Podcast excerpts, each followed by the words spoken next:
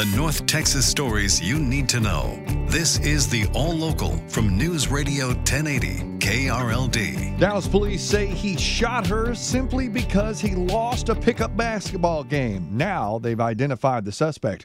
Good afternoon. I'm Austin York. Welcome to the afternoon All Local. In Dallas, a week after someone killed a woman over a basketball game, police are still searching for her killer.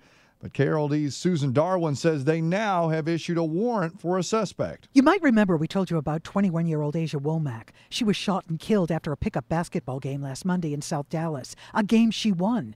Investigators say a man she was playing against was so upset he lost, he went home, dropped off his kids, got a gun, and came back and shot her. She was rushed to the hospital where she died. We're learning an arrest warrant has now been issued for 31 year old Cameron Hogg. Crime Stoppers is offering a $5,000 reward for information that leads to his arrest. Womack's family says Asia knew Hogg and thought they were friends. Anyone with any information about his whereabouts is asked to call police. From the 24 Hour News Center, Susan Darwin, News Radio 1080, KRLD. A 34 year old Southlake preschool teacher has been arrested and charged with two counts of indecency with a child. Thaddeus Davidson of Irving worked at Carpe Diem Preschool in Southlake. School said in a statement once they learned of the allegations, they put Davidson on leave and then later fired him. Police are asking any parents who may have left their children in Davidson's care who suspect abuse to call authorities. Fort Worth police have broken ground on a $20 million project they say will maintain safety in a growing part of the city. Three, two, one. The mayor and police chief turned shovels to mark construction of the station at Risinger and McCart in South Fort Worth. Mayor Mattie Parker says this station will help the city plan ahead for growth in this area, combining public safety with community meeting space. Breaking ground today is just indicative of what City of Fort Worth is all about. You have to have safe neighborhoods, and they deserve a world class facility. Chief Neil Noakes says this area is now served by officers who might be responding from more than five miles away. Oh, this is absolutely critical. When you look at what we're talking to the community about, it's about how we want to serve them, how we want to protect them, how we want them to not only be safe and feel safe. The 2018 bond is paying for the station, and it should open by the end of next year.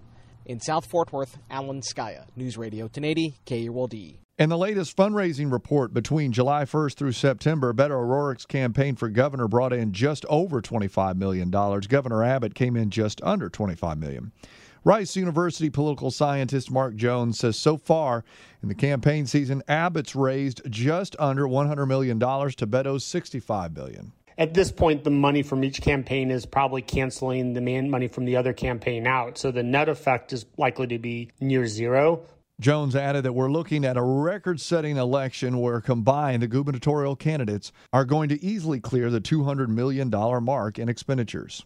Now, today is the last day Texans can register for next month's elections, and students at the University of North Texas are signing up their classmates. The group Texas Rising says volunteers signed up about 100 people on National Voter Registration Day last month, and Danya Hindi was back at UNT today. We help navigate them through that whole process because we know it can be a bit intimidating and hard. More young people voted in the midterms four years ago than in 2014, and students here say they want to get involved. I want to be a part of this, and I want to be a part of making a change instead of just kind of sitting on the sidelines complaining about things not going the way I wanted politically. So I ended up getting involved in like student government. I was in a lot of community organizations. The Texas Secretary of State says almost 22 million people of voting age live in Texas, but just 15 million are registered at UNT Alan Scaia, News Radio 1080 KRLD. And the Cowboys are now focusing on the division leading and undefeated Eagles. Team owner Jerry Jones was asked by 1053 The Fan, what's the status of Dak Prescott? Well, let's just put it like this. He's got to spin the ball. He's got to really spin the ball.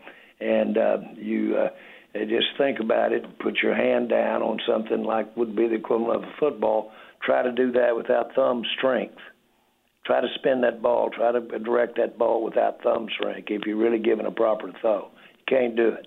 He says when Dak is in the game, they can be more dynamic on offense. They're going to start measuring that hand strength tomorrow. On Thursday, Jerry Jones is going to turn 80 years old. He says a perfect gift would be a win over Philadelphia. Wants everyone to remember life gets better after 40. Uh, believe it or not, I want to say to everybody that's 40 years old, you can have one hell of a time after you're 40 years old. I'm a living testament to it. Uh, the best times, and I'm talking about just just around the world definition of best times.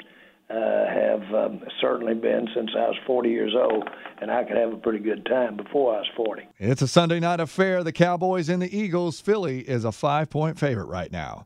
With your afternoon All Local, I'm Austin York. The All Local is updated three times a day. For the latest news, traffic, and weather, listen to News Radio 1080 KRLD. Visit KRLD.com, download the Audacy app, or ask your smart speaker to play 1080 KRLD.